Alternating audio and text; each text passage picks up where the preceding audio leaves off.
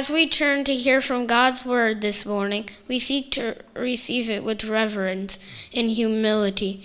This summons to the word found in your bulletin helps us to do just that. Let's read it together. And this is the one whom I look upon with favor, declares the Lord. The one who The is one humble, who is and humble contrite and contrite in spirit, spirit, and who trembles at my word. Excellent job. Thank you. So go ahead and give that back to Rosemary. Okay, guys. I don't know if you know this, but on Sunday mornings we've been going through the book of Exodus. And you know the book. You guys know what the book of Exodus is? That's the second book of the Bible. Well, listen up, Sophia. This is going to be great. How many of you like games? Raise your hand if you like games. What's your favorite game? You don't have a favorite game, Sophia? Do you have a favorite game?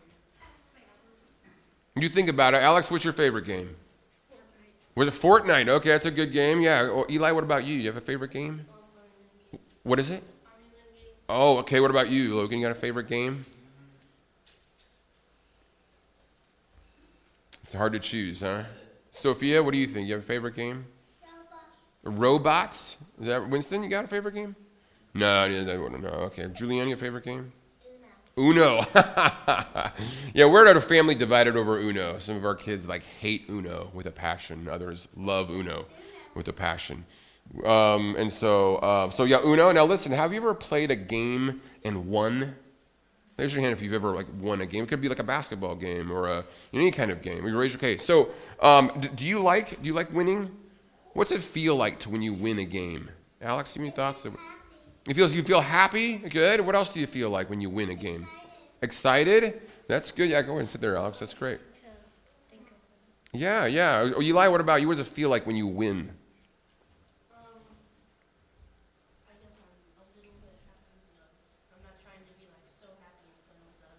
Okay.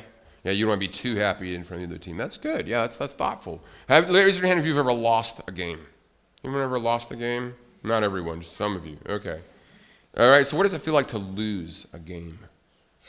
What, Sophia? Why do you feel sad? Yeah, Alex. How do you? have a team, you feel like disappointed. Disappointed. That's a really good word. You feel disappointed when you lose. So raise your hand. uh, Well, let me ask this. Raise your hand if you like winning more than losing. Everyone? Yeah. Oh, everyone? Yeah. Okay. I agree. Uh, winning is usually better. Now listen. Let me let me ask you a question. Listen to this question. Have you ever been in a game where you knew at some point that you were going to lose? You ever? Everyone raise your hand. You're adults. you've you ever been in a game, or you've you ever been in a situation where you realize you're going to lose? In fact, you could try as hard as possible, and you realize that the other team, the people on the other side, the people who were against you, that they were stronger and bigger and smarter. What, is it, what do you think? It was, what's it feel like when you realize that you can't win? What does that feel like? You ever think, of any thoughts? What does it feel like when you're, you think, man, I, I just, I, we're not going to win. As hard as I may try, uh, we just can't win. What does that feel like? Any thoughts? You feel sad?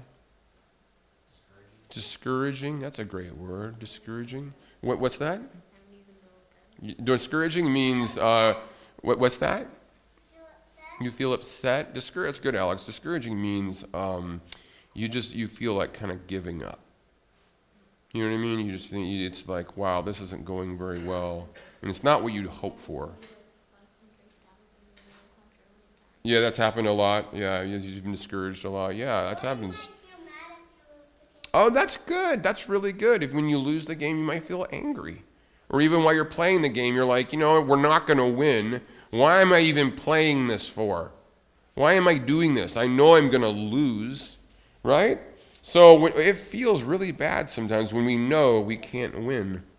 Now listen to this. This might, this might be a little hard to understand, but try stay with me, okay? If you know you can't win, let's say you're playing a, a soccer game and you're down five to zero, and there's only two minutes left or five minutes left, and you're thinking, you know what? I know I can't win. Why would we still play? Why would we still play? Why wouldn't we just walk off the field or walk off the court? Why would we still play even though we can't win? Because it's fun to play? Okay, that's good. That's a really good answer, Julian. Eli? Okay, you just never know. Yeah, good. You like the game. Those are all really good answers. You know, often we, we even, if, even if we can't win, we still want to be part of the team, right? We still want to fight for our side. Now, listen to this. In the book of Exodus, God's people were losing. They were losing really big.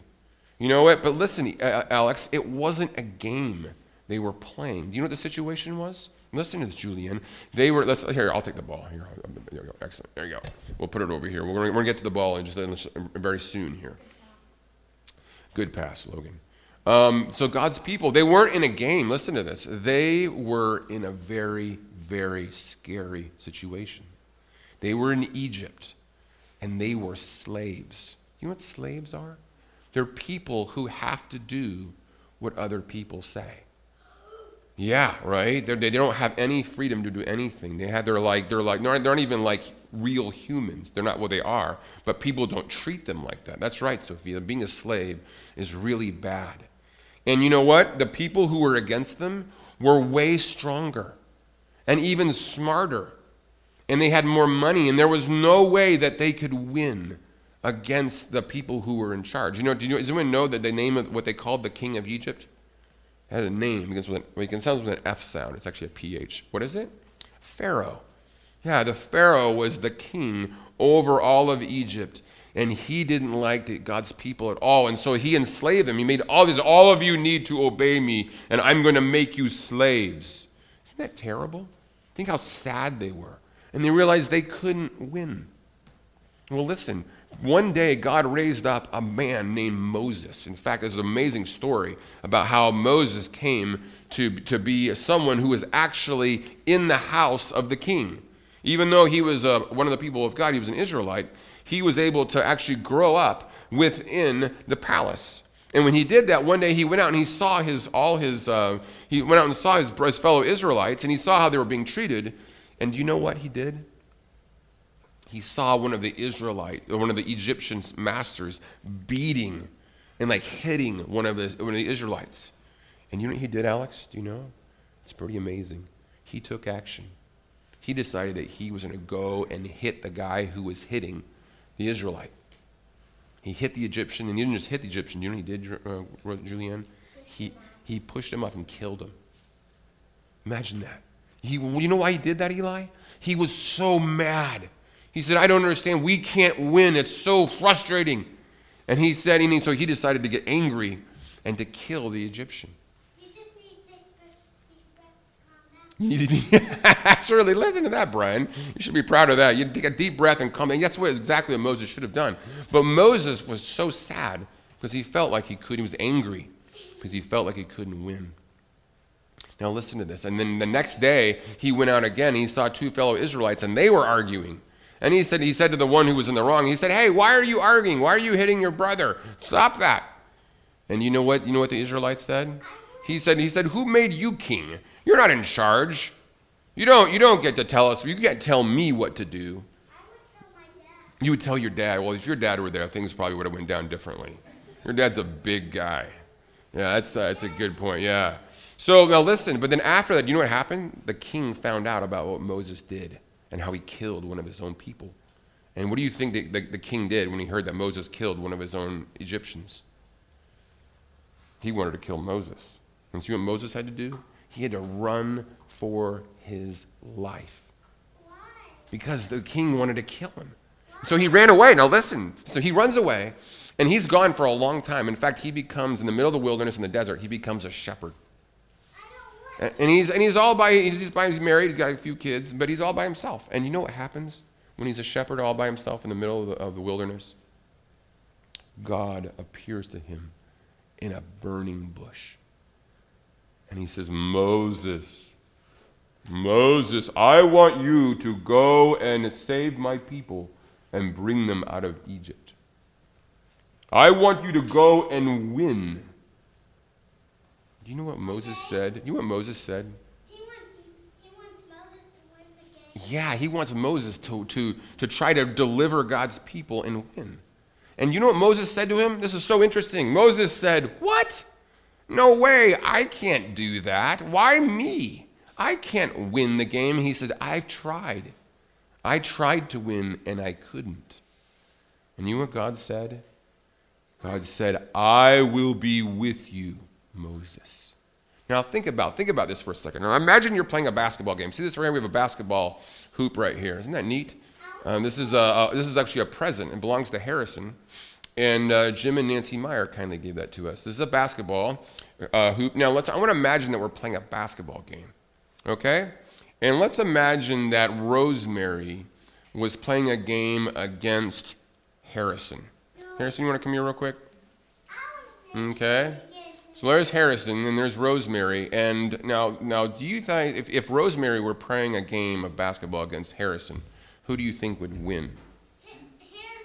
Harrison. Harrison. You think so? That's that's a good guess, but I don't know that's true. Any, any other guesses? Rosemary. And why do you think Rosemary would win against Harrison? She's stronger and she's bigger. Don't you think that's so, Harrison? Yeah. Yeah. Yeah? She probably would get 500,000 points. That's right. It would be, a, be no contest. So listen now. So how, listen to this. But let's say that I said, let's say that I wanted Harrison to win. How would I do that? How could I help Harrison win? You would pick him up. Oh, that's right. So think about this for a second. I still would want Harrison to play. You like to play? Like to play basketball? That's right. That's exactly right. Now think about that for a second. Harrison could win if someone bigger were on his team. Think about that. Okay? He, well, that's a good. That's a really good question, Alex. Would he score? So let's say let's let's try this out here. Let's try this out real quick. Harrison, come here. Let's grab the bat here. Grab the basketball. The basketball here. Now, you want to try? Well, we're gonna do it in a second here. Harrison, come over here. Thanks, Lo- Lo- Okay, so look, Harrison, come over here. Now let's imagine. So so so come over here, Harrison, right here. And why don't you take this ball?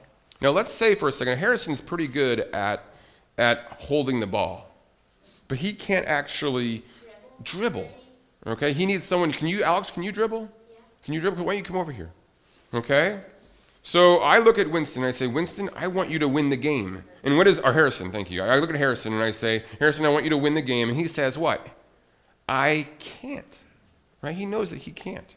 Right? And that's so important. We're going to talk about that. So, you know, one of the most important things in life. Listen to this, guys.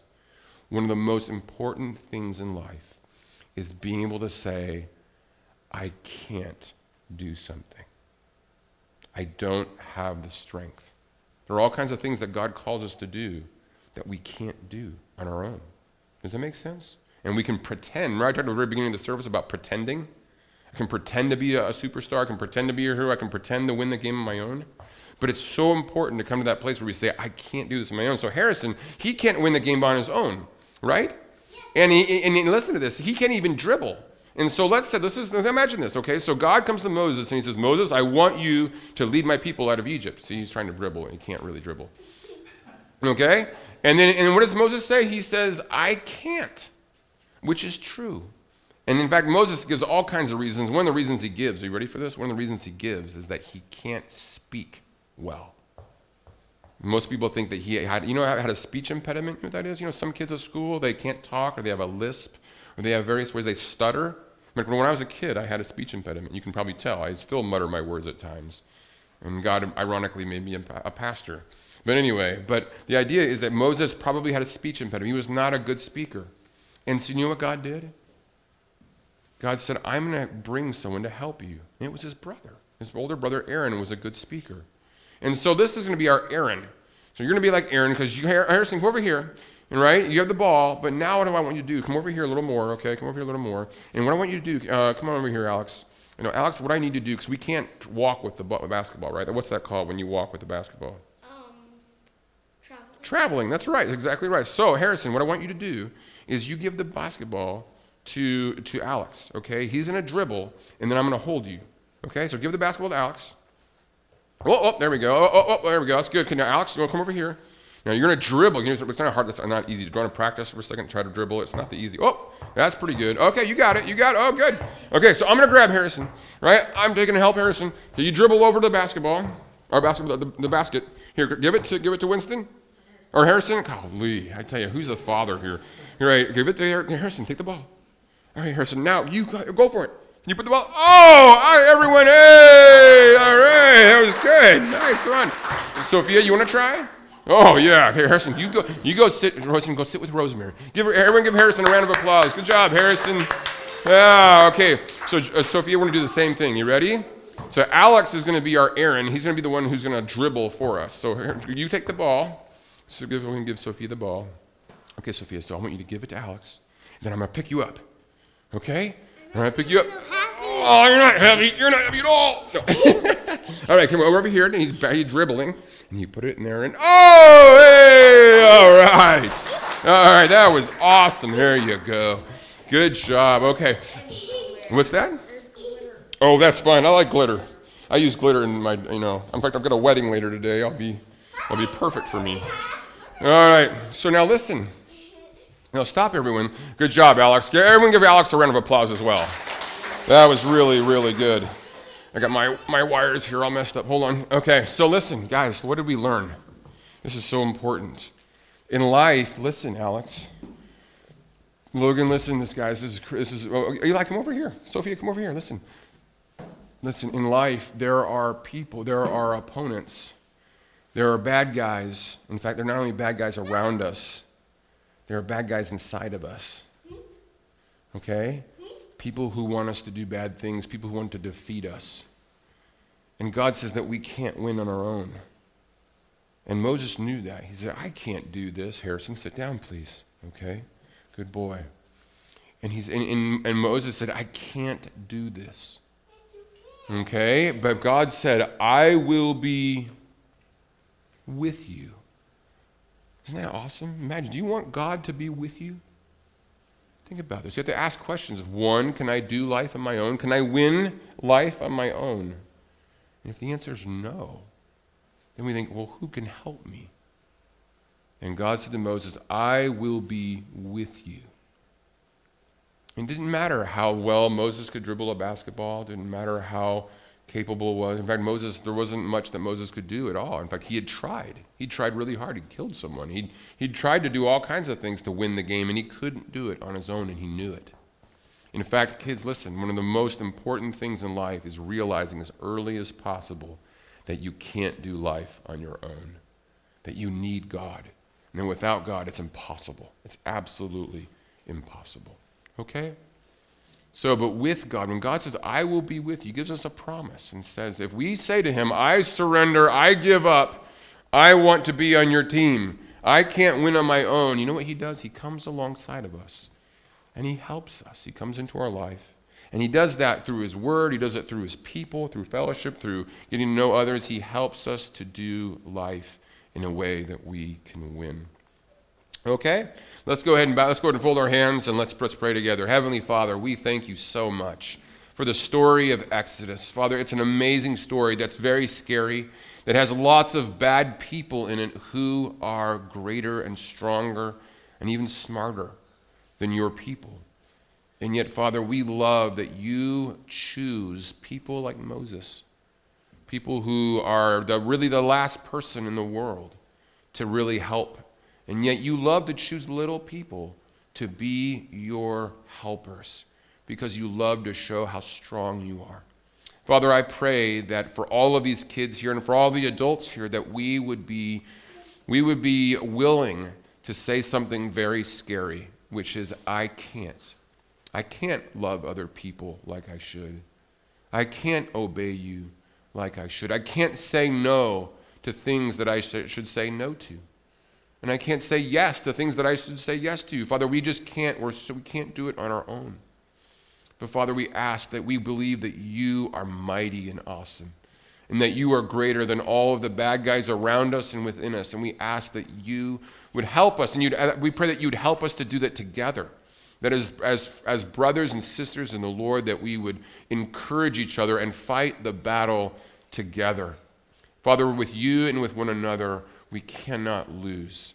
And so I pray that you, Father, would remind us of your mighty acts, show us what you can do, and send your Spirit to empower us to do your will. We pray all of these things in Jesus' name. Amen.